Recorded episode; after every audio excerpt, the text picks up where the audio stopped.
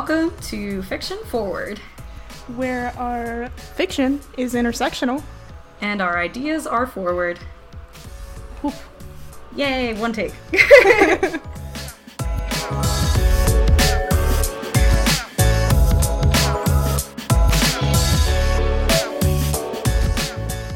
All right, um, so welcome to episode two of Fiction Forward. I'm gonna go over really quickly. Uh, our first episode was just an intro. I'm not gonna go too much into it because it's like an hour long episode. Feel free to listen to it. Basically, I'm Jackie, I'm Kelly. and uh, we talk about books and uh, gender and people of color and LGBT representation within them. And our basic goal is to just kind of educate people about what good representation looks like in YA literature. Kind of more examples of like media in general, but we focus a lot on young adult fiction novels. And uh, we we like to uh, focus on ways the YA book community also interacts with like problematic things, which leads into what we're going to be talking about today. Uh, I don't know how many of you guys are on Twitter or active on Twitter, but if you've been active lately, you might have heard of something that is being referred to as the article. the article. There's only one. um, so the article is actually called "The Toxic Drama on YA Twitter." It was an article on Vulture, and we actually have the author of said article, uh, Kat Rosenfield, with us today. Hi there. So the article was posted uh, last week. I don't remember what day. It was Monday. Monday of last week. Um, but basically, if you're out of the loop, um, the Toxic Drama on YA Twitter was an article uh, that used the book The Black Witch as an example of callouts and drama on uh, sort of a corner of YA book Twitter. And uh, some people might be aware of that corner and some people might not, but the article basically just explores a part of Twitter that um, that kind of needed to be explored. And some people hailed it as like yes this needed to be talked about and other people kind of put it down and uh, had a lot of different reasons to uh, to do so on twitter. So kat you did not read the book correct? I did not, um, and that was an intentional choice on my part. In order to stay unbiased in reporting about this, um, I felt that keeping my distance from the source material was probably going to be a better bet. And um, the book itself is, you know, also 600 pages long, so you know, um, that would have it would have been a lot to take on. But there really wasn't room in this piece for me to have an opinion about whether the book was good, and in fact, that was really tangential to what I wanted to write about, and you know what what I pitched to Vulture, which was more of a 360 degree holistic view of what these controversies look like, how they happen, and what their impact is on authors, on readers, on the industry at large. So, kind of just using the Black Witch as an example to just kind of further those larger points about that. Yeah, I mean, it made a really interesting case study for a lot of reasons, um, especially just because the intensity of the controversy and, and how long it lasted and how long they managed to sustain this, this level of outrage was really fascinating.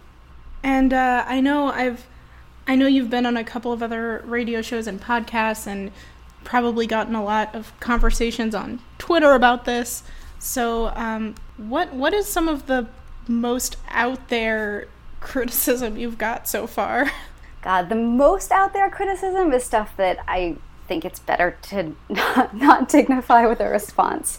But um, it was really interesting. The, the main criticism that I got was for doing um, what is called citing sources, which is you know linking to things that support the claims that I'm making. You know, just in order to establish that these are the facts. You know, this actually happened. You know, this was being said. Um, so that's a standard thing, you know, in order to make an article well rounded. But in this case, a lot of people took serious exception to it. Um, and that was definitely an interesting thing to see. Why do you think people took exception to it? I think there are things about the framework for communicating with people in communities that are very focused on social justice, uh, which includes YA Twitter, um, that make it kind of difficult to report a story um, just because the, the rules of what you're allowed to do um, are very different and in some cases really at odds with doing a thorough and accurate job. Um, you know, just for example, you know what what I would call citing sources, which is you know something that you're supposed to do, uh, was referred to as hate linking, and you know, obviously, two people coming at that from very different perspectives. Um, so I think you know it's just a question of what framework are you using to look at things, and you know what framework do you use to communicate with people. Also, for context, I have not read the book, but Jackie has read the book. so we have kind of like a two sided perspective on this where Jackie has more information about like the details of the book, and I'm kind of in your camp too, Kat, where I'm just kind of going off of like what other people have said and like what you've explored in your article as well.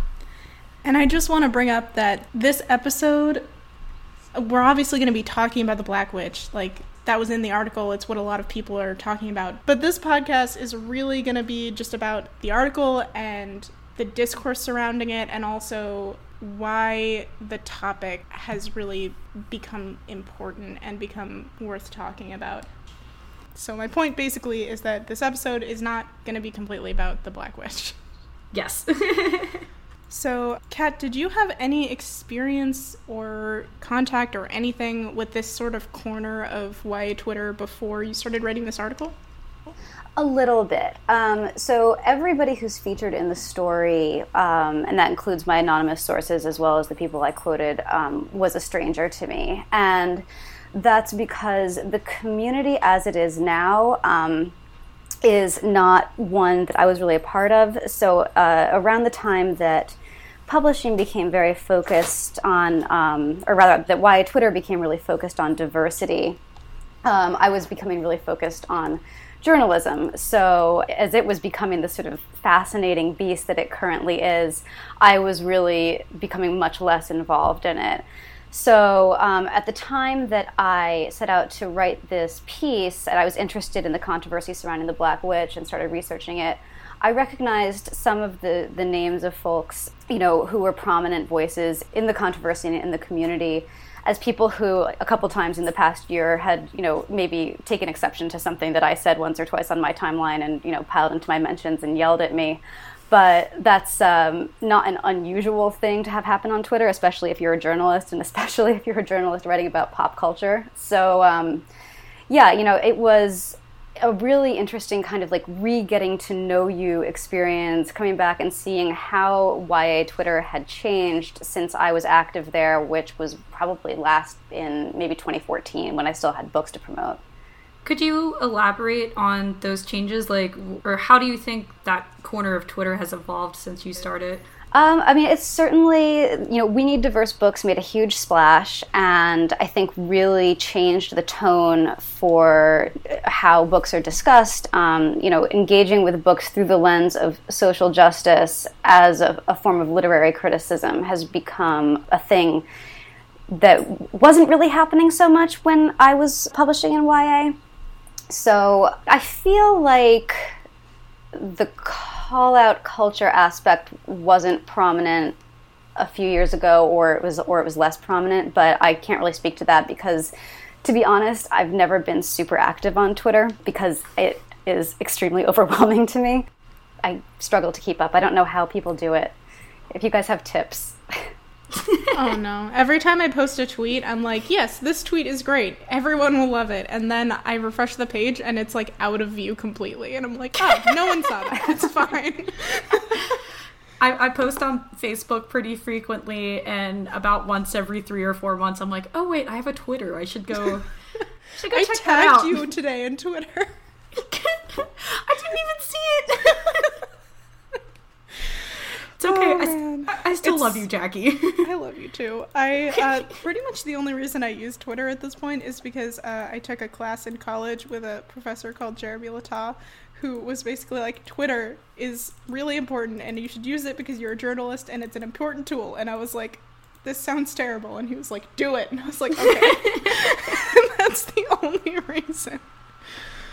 We got a little bit off topic. It's okay. So, jumping off the fact that that corner of Twitter has changed a lot since you were at least a little bit active on it, um, what parts was there any information that you came across while you were writing the piece that really surprised or upset or any insert emotion here?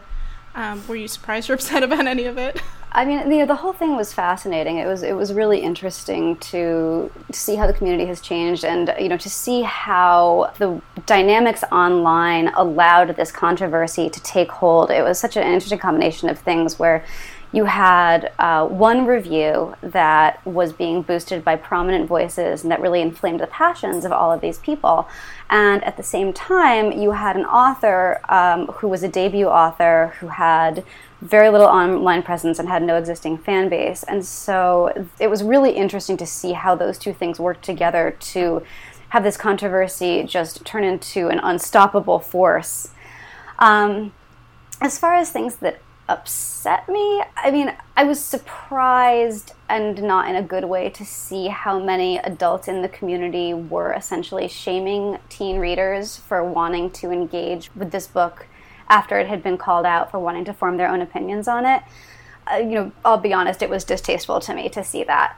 Yeah, so I know that uh, it was mentioned in the article, but for anyone who hasn't read it, Kat did mention that a lot of the drama, uh, so to speak, is kind of all adults at this point. that's that's so weird to me. Being, I mean, it's not weird that adults read young adult fiction to me, but I just think of this sphere as more of like I don't know, not to not to use like a weird label, but like you know, a millennial type of like space. What even you know? is a millennial?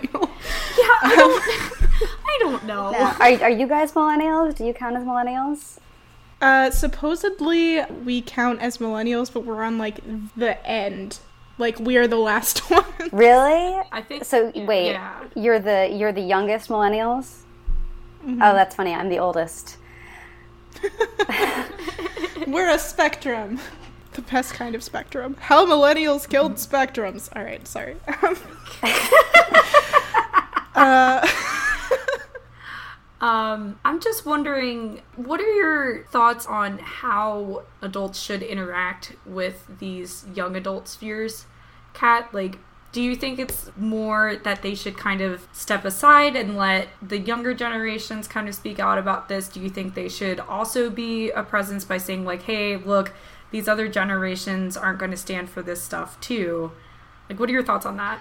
It's such a multifaceted issue because in YA, you know, like it or not, adults are the ones writing the books, and you know, to say, well, like, you shouldn't, you know, you shouldn't be on here talking about this seems that seems a little unfair to them.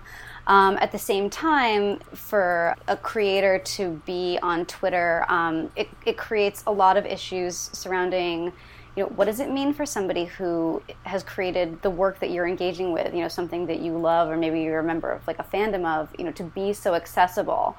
And in some cases it's great, and in some cases it leads to people behaving absolutely atrociously. And that's not just a YA thing. I mean, you see that happening everywhere. Um, and then, you know, there is obviously, in this case, the question of how it's responsible or how adults should engage or draw lines when it comes to engaging with teen readers. And I have mixed feelings about it because it's like if you're a teen on Twitter, then you have to have a certain capability of being there and being in that space um, and understanding that people who see your avatar aren't going to know that you're a teenager. And it's, it's, I think, unfair to expect adults on that site to you know click through to every single profile to make sure that they're not interacting with somebody under 18 that sounds a little unsustainable to me um, so I guess this is sort of a long-winded way of saying that it, it, would probably be a better place if everybody endeavored to be polite and respectful to each other and to you know kind of give each other the benefit of the doubt. Um, especially because you are dealing with odd power dynamics and the whole creator-consumer relationship. But yeah, you know, I don't I don't think that there are any hard and fast rules for it, and that's probably part of the problem. I know there was a lot of, um, speaking of adults being on Twitter and not knowing how old everyone is, there was a lot of uh, talk when the article came out. People were like outraged because they were uh, accusing Kat of outing like teenagers, mm-hmm. when in reality, like the youngest person that was quoted or the youngest person whose tweet was used was 19.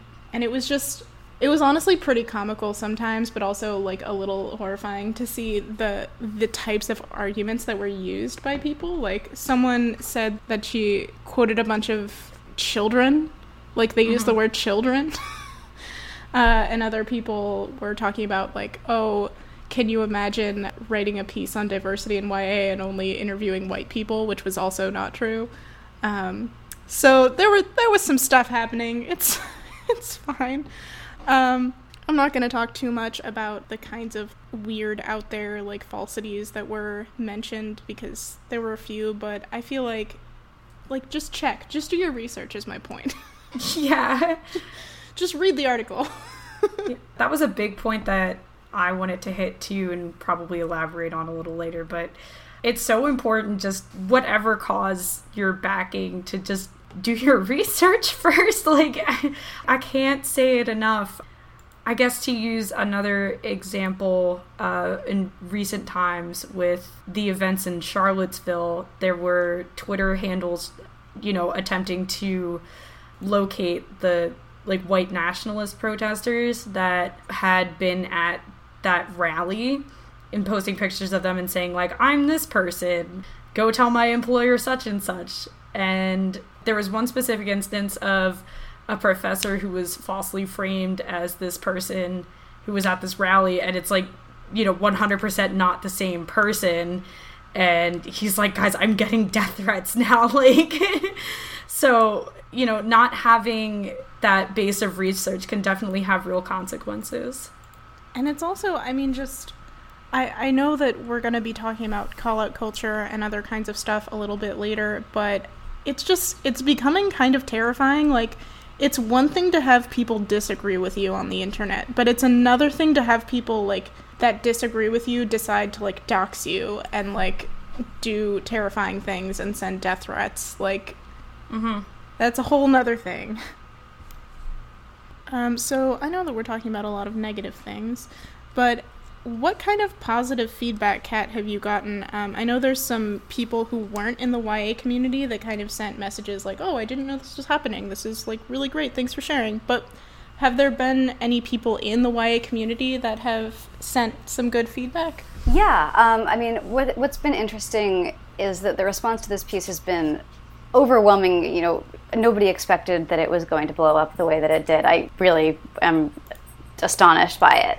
Um, and the response has been overwhelmingly positive. In some cases, horrified. Um, you know, the people who are outside of the community are like, "Wow, this is this is terrifying." You know, this is you know this is freaking me out.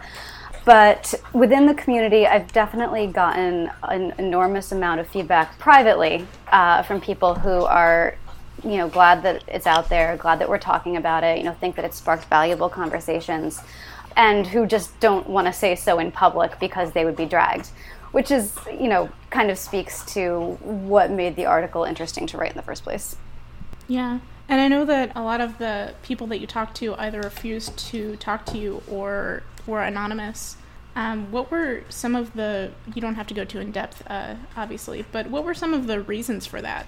I mean, there's a real sense of fear on the on the part of everybody who you know insisted on anonymity um, that the influencers in the community can basically ruin your life, um, or at least ruin your career. You know, kind of tar you permanently as a racist, and that may or may not be true, but that perception is certainly out there, and that was behind uh, the requests for anonymity that I received from everybody on both sides. Um, you know, I talked to a number of people who felt that the culture had become toxic, but I also talked to a couple of people who who either had been a part of the campaign against the Black Witch or who felt that campaigns like it were a potentially good and productive thing, but even they didn't want to be named. What about the other campaigns do you feel made them more productive as opposed to the kind of more call out culture on Twitter. I spoke to an agent who felt that in general the kind of the climate was in an ugly place but potentially in a productive place. Um, he mentioned um, I think during our chat he mentioned the continent as something that he you know he was happy with the outcome. I may fudge this a little bit, but I believe what he said, and it was a great line, was um, I don't like the means, but I'm generally satisfied with the ends you know, he, you know, he felt that there was potentially value to be had in keeping the tone of the discourse the way that it is. What was interesting about my conversation with him was that when we started getting into questions of, well, okay, you know, if we're going to say, if we're going to decide what gets published based on how offensive it is, um, then you know who is going to be responsible for adjudicating that? Who decides what is offensive? Because it's obviously a subjective thing. You know, who who do we hand that power to? And I would have loved to hear, you know, a kind of a concrete answer to that because I think it's an important question. Um, and unfortunately, he, you know, he basically said that he just he just didn't know. Um, and I think that's, you know, one of the potential problems with the way things are right now. You know, is that there is a lot of agitation in the direction of making that the standard by which books are published you know does it reflect the right values and you know if it doesn't and if it's offensive can we stop it from getting published but nobody really is able yet to articulate how you do that and, and have it be fair. Mm-hmm. Yeah, I mean, there's definitely a fine line between writing like a fictional world that has issues in it, like, as in, the point is that there are issues and they're talked about as issues, and a book that glorifies those societal issues and things like that. And for those who don't know, The Continent was a, a book that was published in, well, it's not published yet because it got pushed back because of the controversy surrounding it. I haven't read it and I haven't really been tuned into the controversy, so if either of you know more about it, feel free. oh, the controversy surrounding the continent? Yeah, uh, yes. yeah it was it was pulled for edits, um, and you know that I think that was an interesting thing to watch unfold, and I, I don't think that I actually got to see it in real time, but the author uh, got on Twitter and started responding, and you know that it seemed, you know, in hindsight, was sort of the turning point at which something was going to happen to the book, and uh, I believe that was a Harlequin title too, um, and you know when the Black Witch controversy came around, um, you know, a short time later. I did get the impression that they had kind of learned their lesson from the continent debacle and had realized that you know having the author responding wasn't going to be a productive or useful thing to do. Yeah, and the interesting part is um, I, I don't know how big the controversy on the continent really got because I didn't really pay much attention to it, but the the controversy surrounding the Black Witch, no matter how bad it got, the author never did respond Nothing ever really came of that. She stayed pretty quiet, and uh, nothing happened to it. It wasn't pulled for edits. It wasn't delayed at all. It published on time, and it hit shelves. And I think a lot of people were angry about that because uh, their main goal was to pull it from shelves. But again, this I feel like this article is less about the Black Witch and more about um, call out culture in YA Twitter and beyond YA Twitter, um, and how, in regards to diversity, it's become a little bit toxic, at least in some corners. Um, I mean, I'm not going to say that every conversation about diversity becomes toxic because it's just not true. But, um, Kat, would you say it's accurate that the article um, mostly just wanted to talk about call out culture and this sort of corner. Yeah, I mean, I really wanted to examine the whole front to back view of this controversy, um, you know, because it was such a fascinating case study. Uh, but one of the outcomes that was not anticipated is that it seems to have really struck at the heart of something much more universal about how we talk to each other online and especially on Twitter. And a lot of the feedback I've been getting is coming from people in other communities, um, you know, comics, tech, you know, romance uh, novelists, and, and so on, saying this is a real problem for us too. Um, you know, we are dealing with all of these same issues. Do you think that represents a limitation with Twitter as a platform, or more just a specific issue to the culture. Like only having 140 characters per tweet to kind of get your message out there, and you know it's in text and it's not face to face. What do you think about that? Are you suggesting that 140 characters is stripping the nuance out of our online conversations? Perish the thought. Golly gee. Um, no, I mean clearly that is something that's happening. Um, also, the the remove of a screen and the relative anonymity of, of being on Twitter for most people uh, allows them to very thoroughly dehumanize whoever it is that they're shouting at. So I think that's you know where you get a dynamic where there's there's no real conversation happening. Um, I mean, Twitter's entire platform is constructed so that people are constantly interrupting each other before they finish their thoughts. And you know, when you have something like that going on, it's really a foregone conclusion that there's going to be a lot of friction and a lot of ugliness. Mm-hmm. Yeah, I know there's um, a lot of people on Twitter have dealt with all sorts of harassment and death threats and all sorts of things, and it gets really ugly. Um, I, I know a few people have deleted their Twitter accounts. Um, some of the people that are quoted in the article, some of the people whose tweets are linked to also have just straight up deleted their twi- Twitters, like the complete accounts.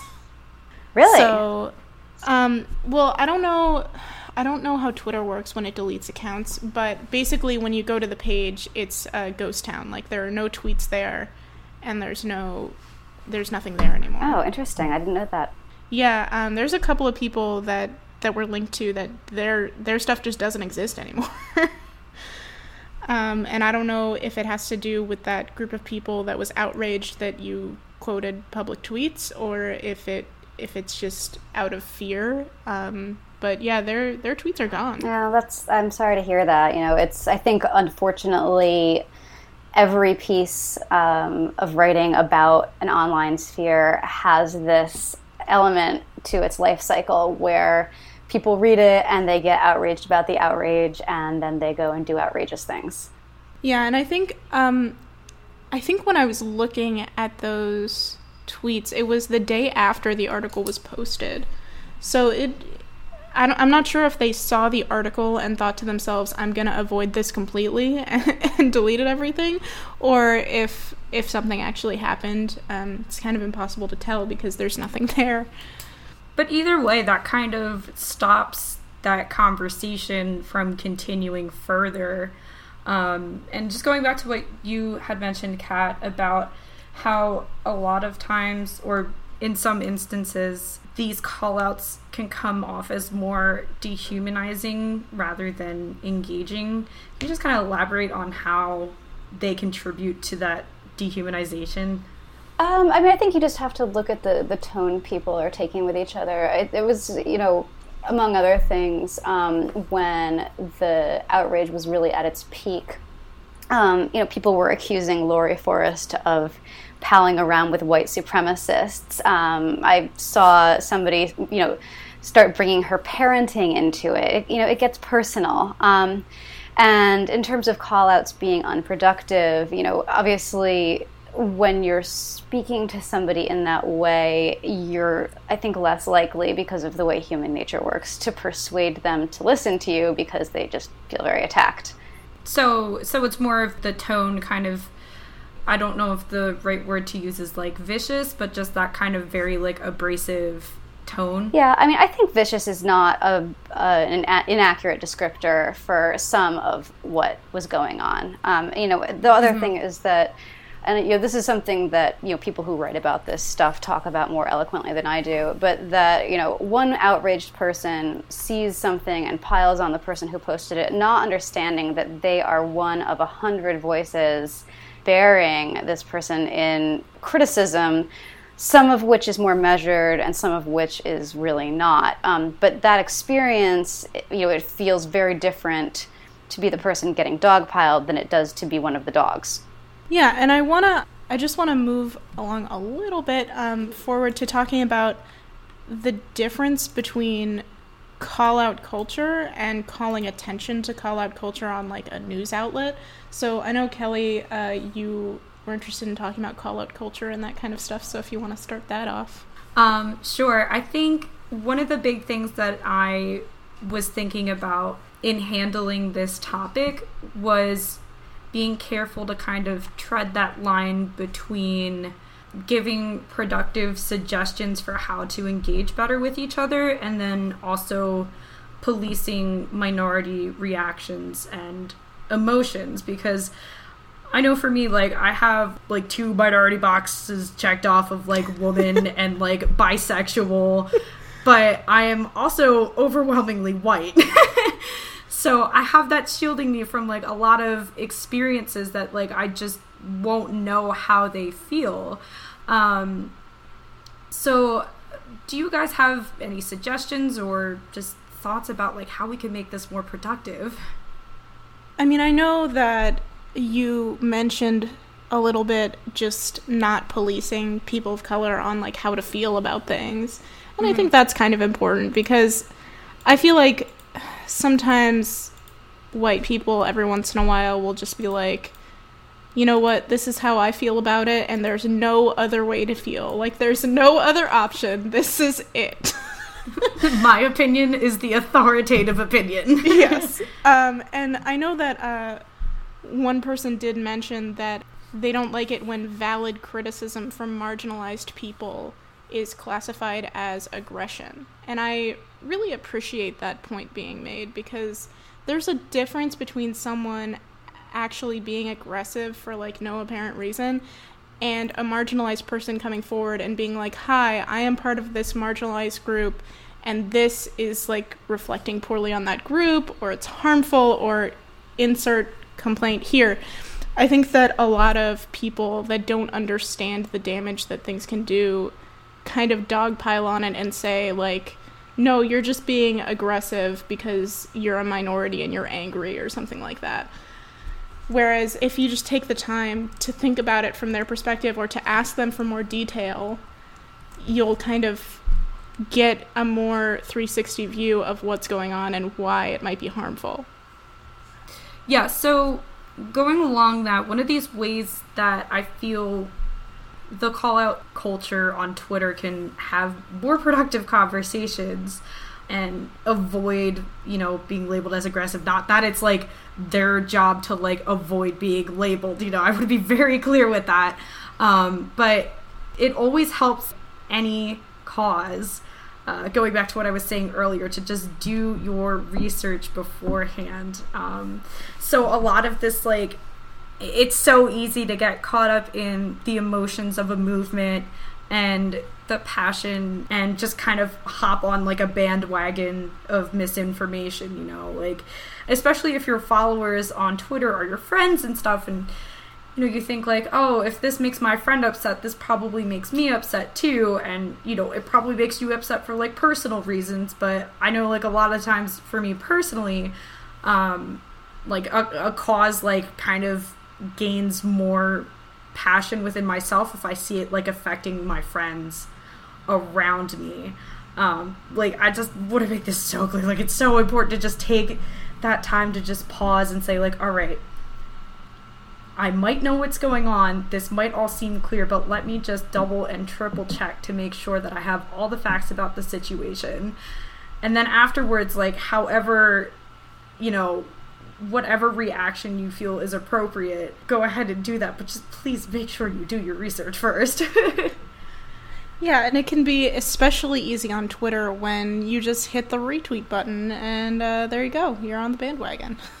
yeah, and then going off of that as well, I feel that education is one of the most sustainable ways to drive out this type of ignorance that perpetuates you know, oppression and just like harmful ideas and stereotypes about minorities. You know, that's one of the reasons why we do this podcast and that's one of the reasons why I just like never stop talking about this because I know that I what I know not everyone else knows. So like I want to be able to to share that education, but like in order to do that, I have to do my research first.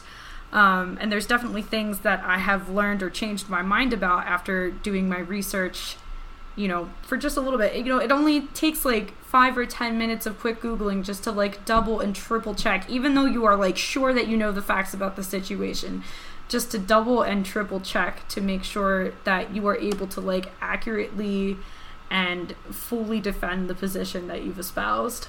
And speaking of doing your research, Kat, um, what? How did you find the sources that you wanted to interview, and um, and decide kind of what viewpoints to look for and where to look for them?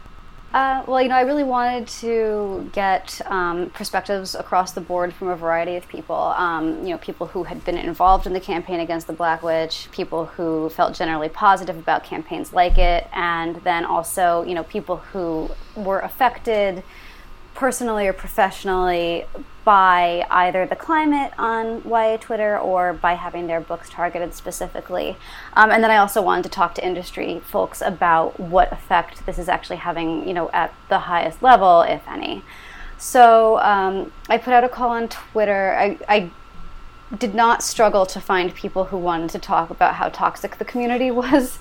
So, you know, I instead, you know, sort of was more targeted there, and I, I, sought people on my own who I had seen, you know, experience something. And for getting the the folks who were on the side that was against the Black Witch, um, as soon as I mentioned that I would, you know, guarantee anonymity for everybody, and that you know nobody would ever know that you talked to me, um, I got a number of people reaching out, which was great.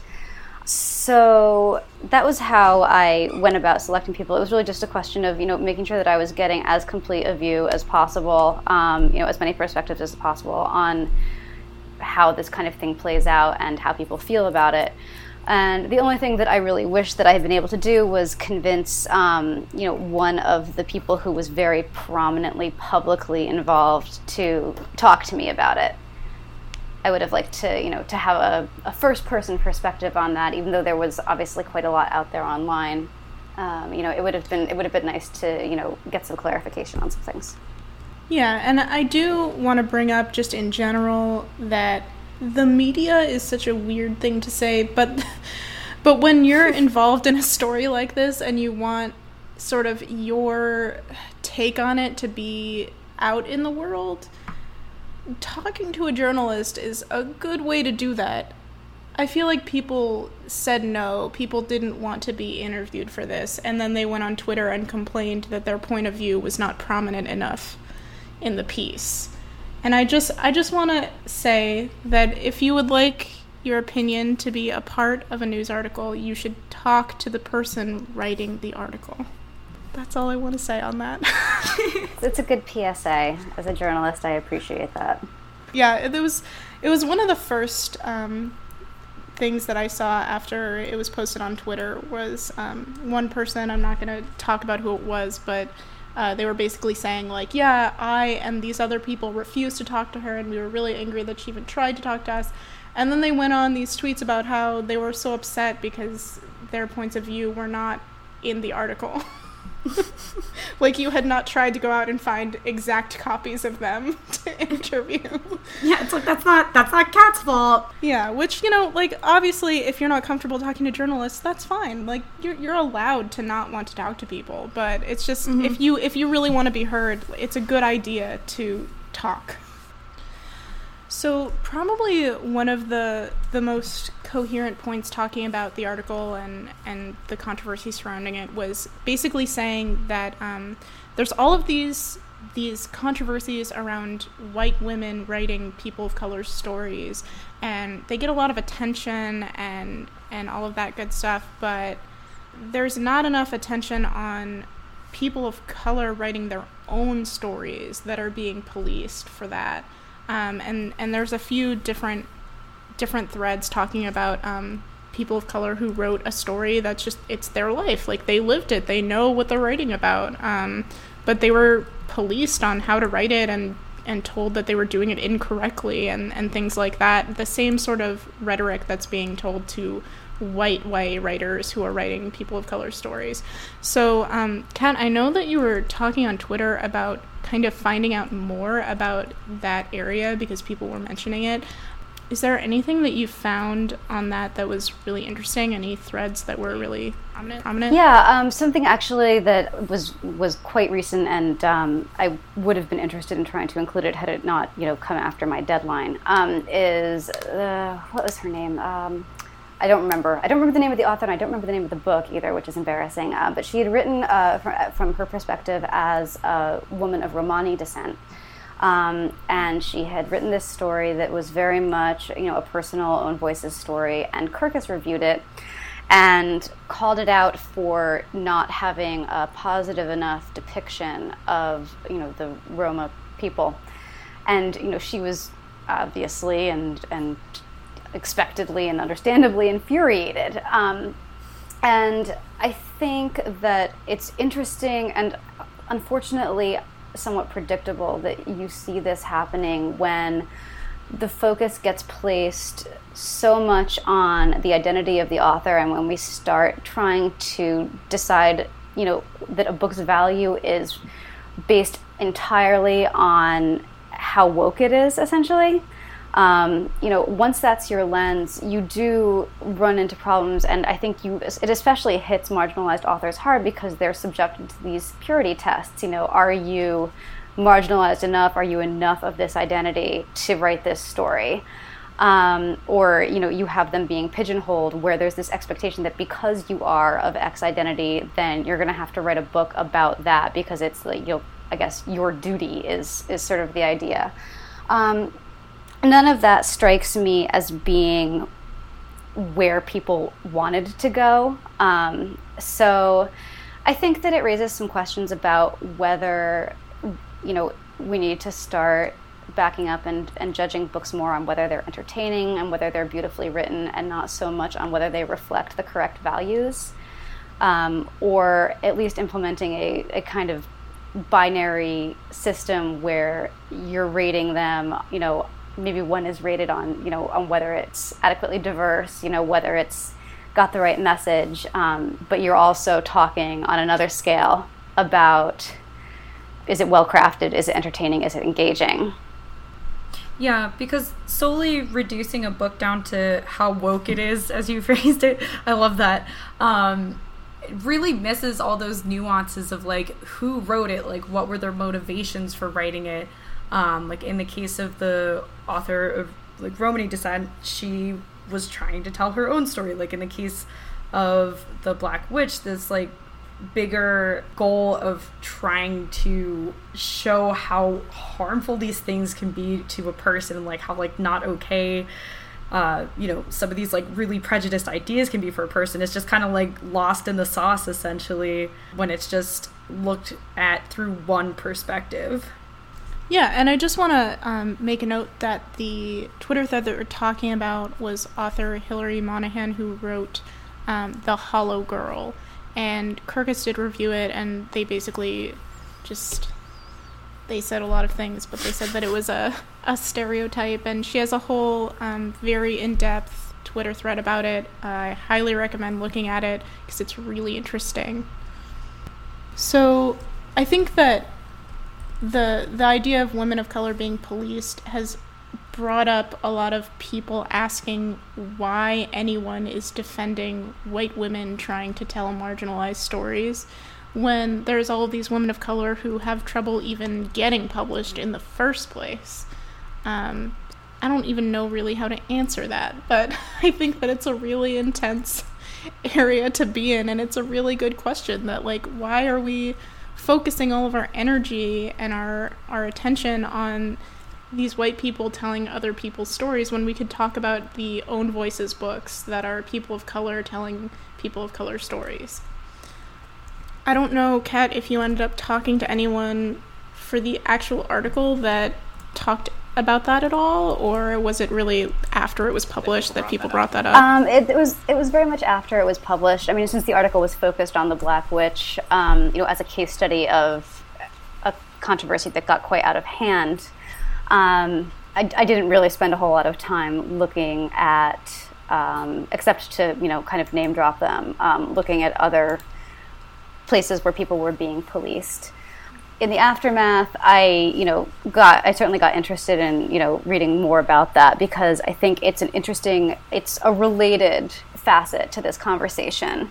And I, I mean, as I said before, I think it's uh, it raises interesting questions about is this the best way to accomplish the goal of improving diversity in publishing? Um, you know, is dragging people for doing it wrong necessarily accomplishing what people are setting out to do? And I think that ultimately the article did its job. It it got people talking about this. It got people asking questions. It got people more involved, and and I think that's really the point of the whole thing. So definitely got people talking. yeah. Yeah, well, I mean, that's certainly, you know, all I can hope for as a journalist is to write something that a lot of people are discussing now. And, um, you know, I have seen and heard that there are some valuable conversations happening. So it's great to hear that. And on that positive note, I think Kat unfortunately has to leave us at this point. but don't worry because Kelly and I will keep talking. Awesome. It was a pleasure, ladies. Thanks for having me on. Yeah, it was definitely a pleasure for us too, and thank you so much for for coming on and talking to us.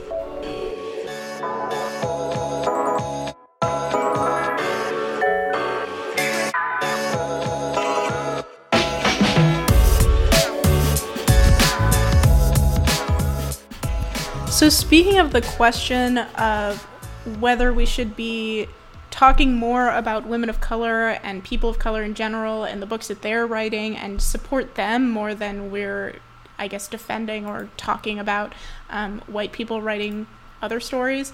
Um, there, there was an article that the that Kat's article spawned uh, on the internet that, first of all, it was a little off topic. It, it wasn't really like directly challenging anything that the article said, but it was inspired by it. And uh, basically, the point of that article, um, a white person was writing it, but she she wants everyone to know that people of color do not need us to write their stories. And her main point is that um, they need us to not tell other people's stories and profit off of it, which is exactly what a white writer writing people of color is doing. They're profiting off of someone else's story, mm. and um, and she says that we should not get credit for writing um, stories about people of color, etc., and instead that we should support people of color writers.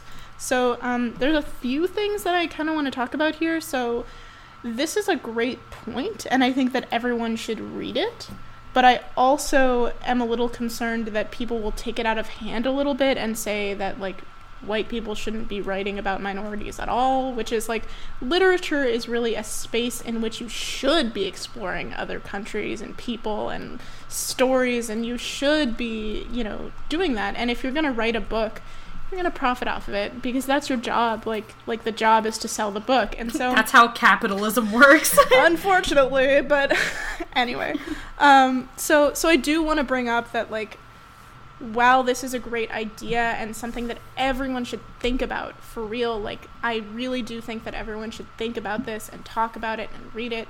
But I do want to say that um, it, it is kind of weird to say like you shouldn't be writing about people of color and you shouldn't get credit for your work um, if you do. It, it is it's a little strange.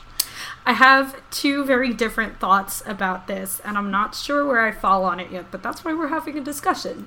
Yep. So, my first initial thought about that is I agree because it kind of feels like the same thing as, you know, that like policing of minority reactions that we talked about earlier where you know we don't get to say you know as white women how other women of color or other people of color just like any other like minority identity that we don't personally experience on a daily basis gets to react to um you know representations or misrepresentations or just any issue regarding that. Like we don't get to say about how other individuals get to react because it's not our own lived experience.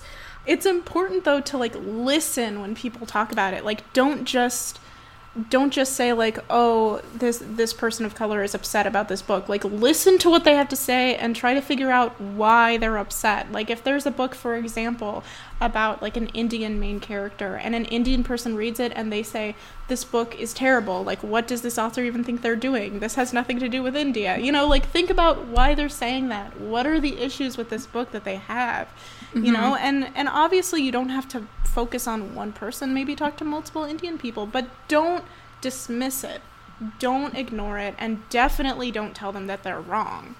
Mm-hmm. Absolutely, 100%. I agree with that. And uh, going back to the policing of minority reactions, too, you know, it's kind of in that same vein with white authors writing about minority characters. It's like you don't have those lived experiences, so you can't I guess a good example of this would be how Charles Bukowski, good old Charles Bukowski, writes his women characters as kind of like very sexual, harpy type of sirens. Like, you know, she was beautiful and deadly and glamorous, but she also tore my heart out and smoked a lot of cigarettes all the time. You know, just like ridiculous representations that it's like I have literally never met a woman who is just that like one sided of a character in my entire life.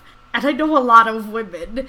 um, so there's a lot to be said about a kind of like gap in knowledge or gap of experience that can like seriously warp the representation of minority characters.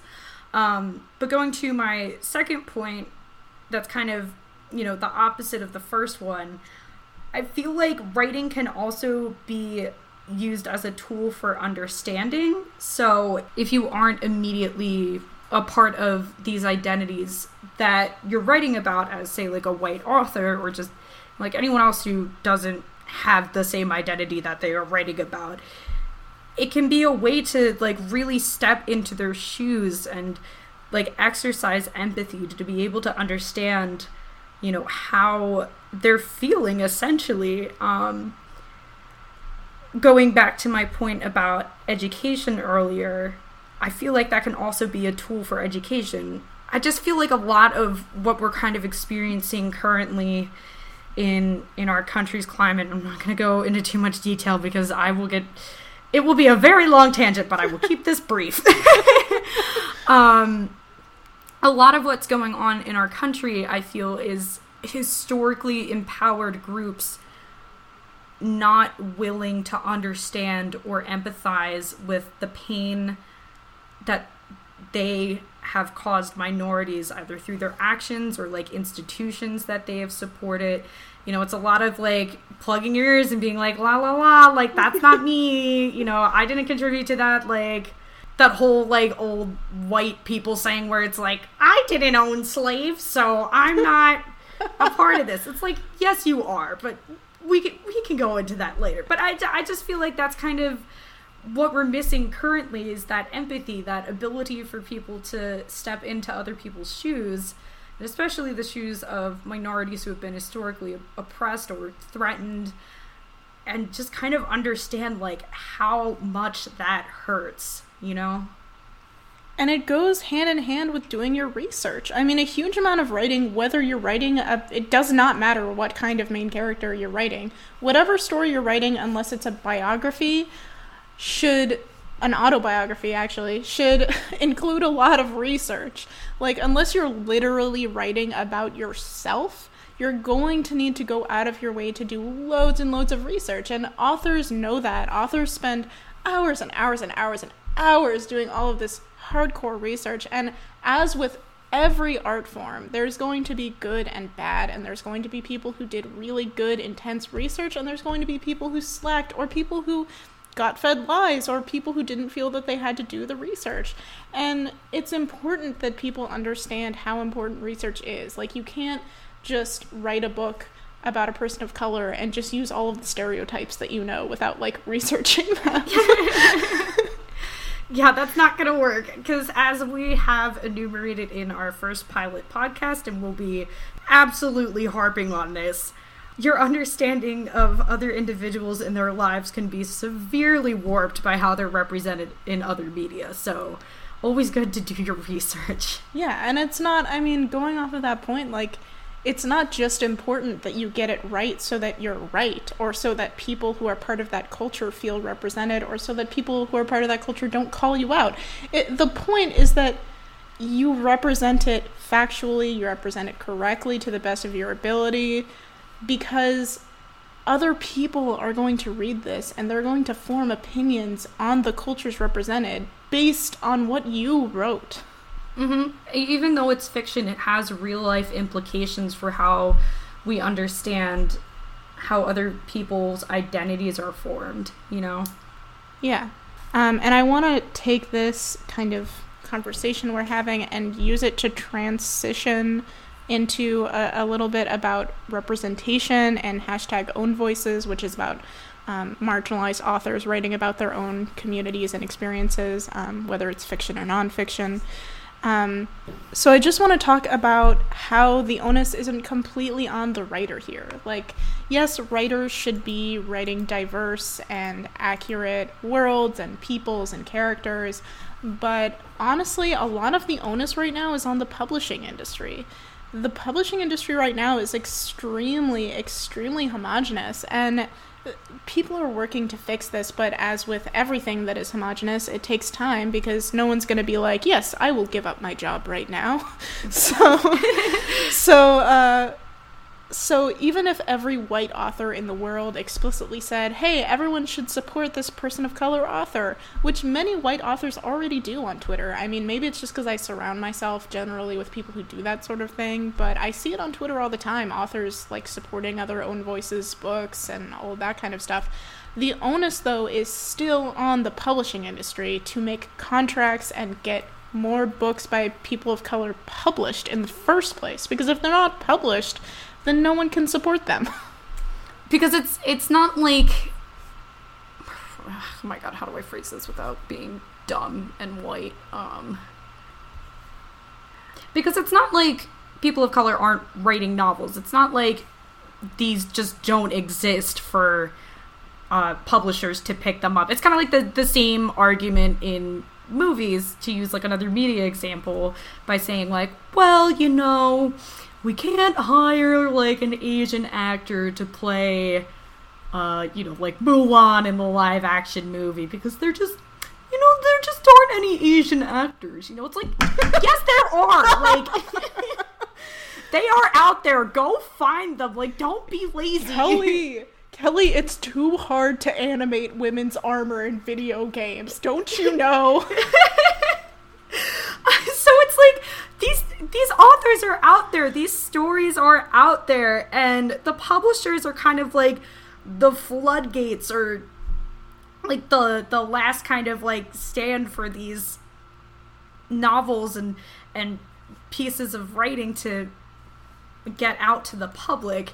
And if the publishers aren't on board with supporting these authors you know in different minority identities and only picking up stories by kind of like white like very in heavy air quotes normative you know type of authors like authors whose voices have already been represented throughout the course of literary history then that's all we're going to see within the market you know? Like there has to something's you're right mm, you're right like something has to change within the publishing side to kind of like allow those like floodgates to open in a sense to let like all of these differing and diverse stories come through. Yeah and i think that it's important right now just to mention that i, I want to remind everyone that people of color or women or LGBT people being able to do the same thing as white, cissexual, straight, able bodied people does not take away anything, any rights or privileges from any of those white, cis, straight, able bodied people at all. Like, like I, as a white person, will always be able to find a publishing house that will publish my book, my hypothetical book but if I was a person of color, it would be a lot harder to find a publishing house that would take that book, depending on, you know, all all of the variables involved. But still, in this hypothetical scenario, that would be true. So like having publishing be a little bit less homogenous doesn't take anything away from white authors. They'll still be able to find someone to publish their book. It's mm-hmm. just that it's it's more of an even playing field. Yeah, I think the point about the even playing field is incredibly important to touch on. Um, just because, in case you aren't aware of the history of institutional oppression in America, um, white people have historically and still to this day presently been given a very, very large leg up on life, basically because there there are so many stories that are waiting to be told by very very talented talented authors that publishers will just glance over in favor of something that feels like you know in very large air quotes again like comfortable and like normative you know? Yeah and that goes back to our conversation about um, people of color being policed on how to write their own stories. Like you know, if we normalized all sorts of diverse stories and characters and authors, then maybe we wouldn't have to police every single uh, person of color story. Like right now, every person of color writing a story is seen they're kind of put on a pedestal and not in a good way a lot of times like uh, in a lot of ways it kind of just sets them up to be criticized because they're one of the only people doing it mm-hmm. it kind of makes them like the spokesperson for all insert minority identity here which as we know from our previous conversations about representation and diversity everyone's story is different everyone's identity is presented differently. So the way that one person in a certain category of identity might present themselves is going to be wildly different from how someone else presents themselves in the same category. Like just taking the example for just taking the example of how gender is presented in women you know, like I personally, like sometimes I'll wear makeup, sometimes I won't wear makeup, you know, sometimes I'll wear dresses, sometimes I like pants, you know. There are, are girls who wear makeup and dresses all the time. There are girls who wear no makeup and pants all the like. There are girls who wear no makeup and wear pants all the time. Not no pants. no pants ever, Kelly. Those women exist too. Exactly, and I support their right to not wear pants. That's not a joke. We really do support it. I'm sorry. so, regardless of whether you are a pants wearing woman or a no pants wearing woman, um, your identity is going to be different. Uh, and it's important that these, like, diverse sets of identities are also represented within YA fiction and that can't happen if there's only a few authors of of minority identities who are presenting their stories but then kind of getting lost in the sea of other white authors you know with their representations of how people of color or other minority identities should look um, it just doesn't contribute to like a holistic and complete nuanced view of these types of identities. So, in conclusion and in summary, please support Own Voices authors and notice when they get policed for writing their own stories and support them as much as you can. Yes. Yes, good. yes, good. Um, and if you read a book with um, POC or marginalized characters written by uh, a white, straight, cis insert majority identity here. Um, how how would we go about calling them out? Like how what what is appropriate there?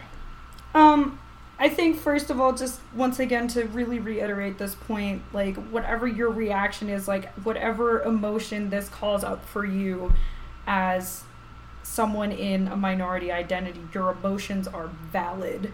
They are 100% valid, and you should feel free to express whatever emotion that calls up for you. But before you do that, just please do your research. that is the only thing that I can say. Um, just because it's really hard to defend a point, and people are going to want to lambast you about it. People are going to want to pick apart like every part of this, especially people who don't believe that like oppression exists and whatnot. And like, you know, us as like white allies kind of exist to say like, hey, wait a second, like you know, I can educate as well and you know, kind of take some of like the burden and the pain and the exhaustion of like trying to explain yourself and defend your humanity over and over again. But in order to have effective conversations, they need to be based on factual understandings of the situation. And I also want to clarify right now that we're really talking about um, when you're planning on calling someone out publicly or like sending an angry letter or writing an angry review and posting it online, we're not talking about your private feelings or what you should be posting on Twitter, like on you know, without like adding the author or like calling people out. You know, mm-hmm. like you're allowed to have whatever feelings you want, you know, like if if this makes you feel a certain way and you want to post about it, like do it. You have the right to do that, you know? Like we're not telling you, you, not to do anything. and you don't need our permission to do that either, obviously. Obviously, I just want to clarify that the reason we're putting focus on, you know, doing your research and really like being knowledgeable about this isn't because uh, we're trying to put the onus on people of color to always be right.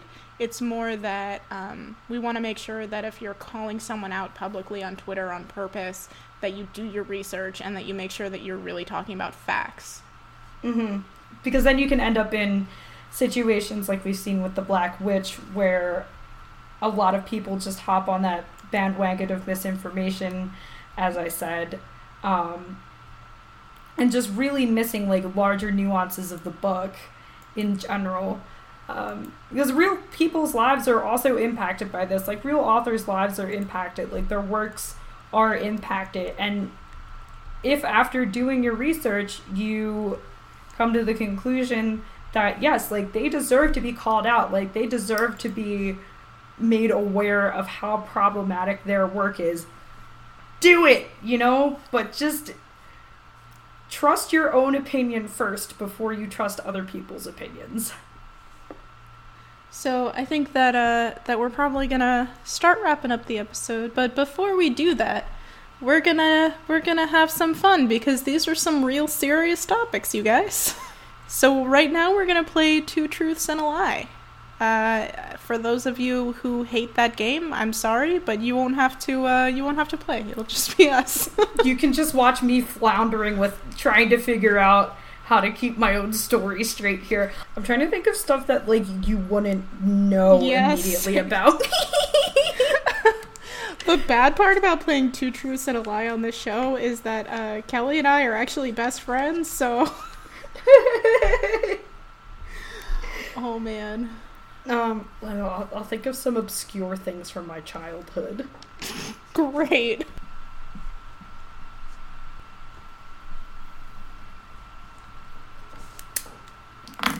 Okay. I changed. I changed one of my things. I'm still thinking of a fucking lie.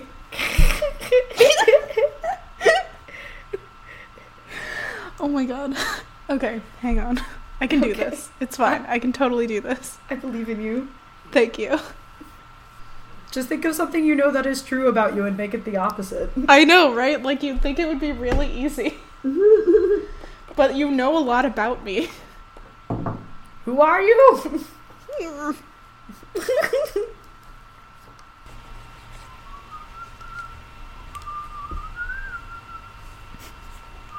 I'm just gonna whistle police songs to you while you. Great, perfect. Okay. I I am ready. I am prepared. I'm not going to say that it's the most interesting thing I've ever written in my life, but I'm prepared. it's happening. Okay, Jackie, it is your task to discern which one of these statements is a lie. One. I started playing piano at age four. Two. I have never broken a bone. Three. As a child, I used to eat ants. I can 100% imagine you eating ants, so I feel like that one's not a lie. God damn it. okay, two Um, left. I'm gonna say that you have broken a bone before. I'm so bad at lying, you got me. no, I'd actually like it was because I know that you're just like a rowdy human being. like like I feel like you've broken what bone have you broken? It was my left arm, and I was in kindergarten, and I was on those dumb, like, play school safety skates. Like, literally the most Kelly thing that could have happened to me. And the wheel got caught in between, like, the wheel of one skate got caught in between, like, the asphalt and the grass, and I just fell over, like, full weight on my arm. And I had a cast on it for a while. And this was in kindergarten. Perfect. If I did not mention that already. That's amazing.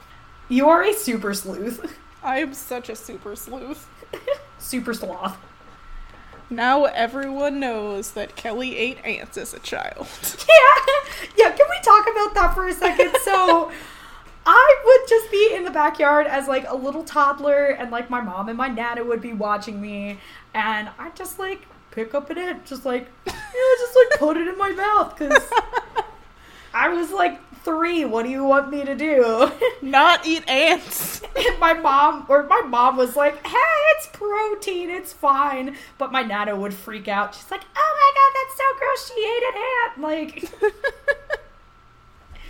All right, time to see if I can discern your lies, Jackie. I wish I could like wear a mask for this so that I didn't have to try and be convincing. Here, wait. I will just minimize this screen and not look at your face. Perfect. Okay. Number one. I did not get my ears pierced until I was 18 years old. Thing number two. I have never had invasive surgery. Thing number three. I've been to a sex museum with my mom. I know that you went to a sex museum with your mom in Amsterdam. I know that's true. Damn it. Um, what about the other two? Invasive surgery. I think, hmm, I think the ear piercing thing is wrong. That is my final answer. You are incorrect.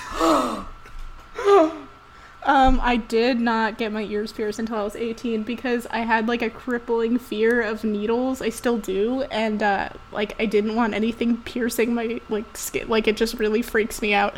Um, but I just decided around the age of 18 that like I needed to stop like being ridiculous because I I like wanted to wear these earrings, okay, that I saw because they were cute and I was like I'll never be able to wear those. That's so sad. And then I was like I'm being dumb. So I, I went and got my ears pierced out of anger.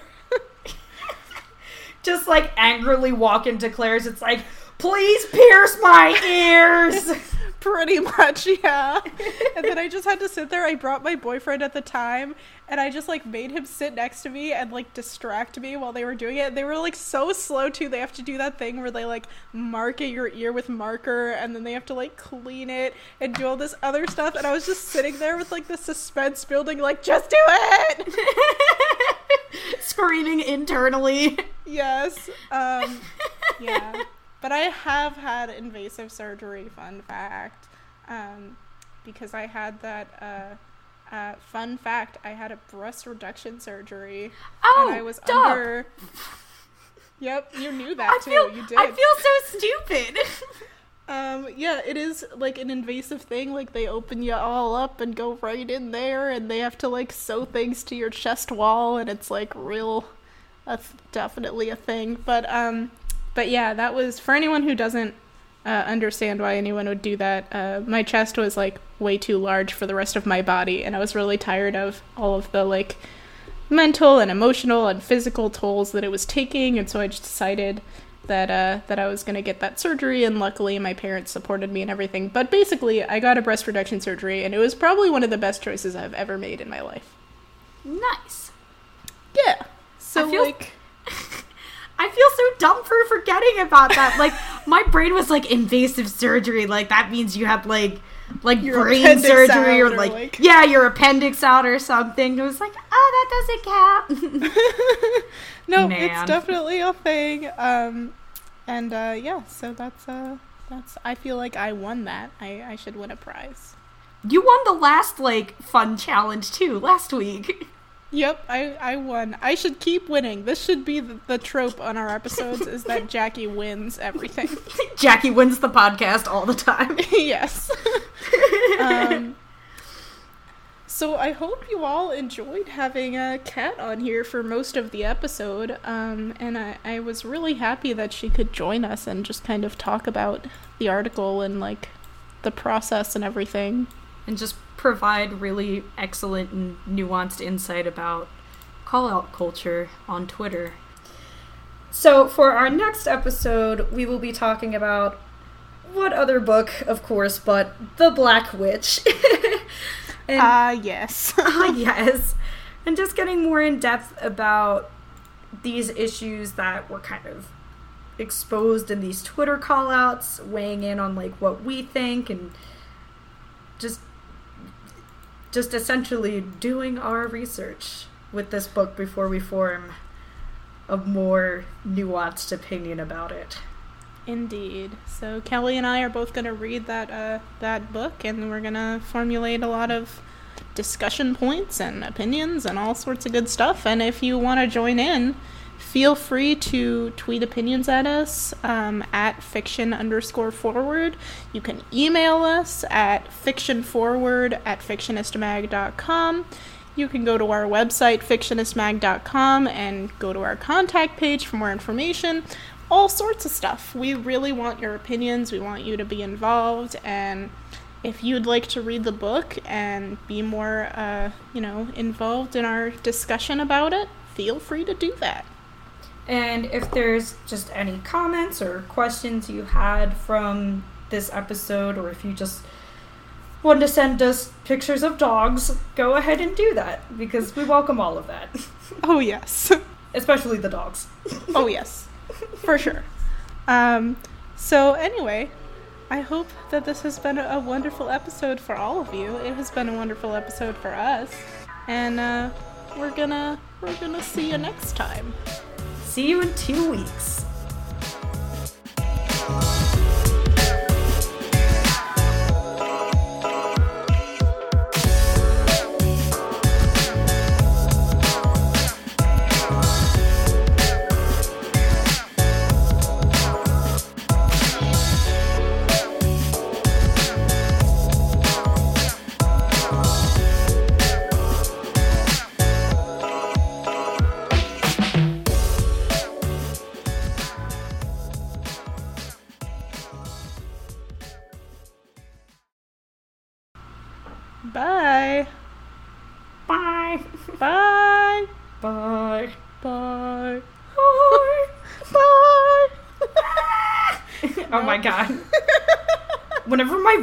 Cracks like that now, I sound like a ring wraith. just like Samwise in the background is just like Nazgul. I love the Lord of the Rings, and I like realized yesterday I saw like a, a gift set of like Lord of the Rings, and I just thought to myself, everyone in this movie is white, and I just like, like I looked at this gift set and I was like, why are all of these people white? And I had just I haven't seen it in a few years, and I just hadn't thought about it. it's like okay, orcs can exist, elves can exist, but like you can't have a black hobbit. Like there are no like people of color or like. Ugh. I, I love how there's like a whole human kingdom too, and all of them are white, and it's Yeah. just it's just like one area of the world, but it's all humans, but they're only white humans. oh man, it's fine. We could have a whole episode on Lord of the Rings. Lord of the Whites. Perfect. Oh my god. Uh, All right, let's stop recording now. Okay, yeah, I'm gonna stop too. There are so many talented authors, like just Chucky, Chucky, racism makes me so angry. Like I just, uh, I can't articulate it sometimes. You have to be articulate, Kelly. I know I can. This is a podcast. I can do it.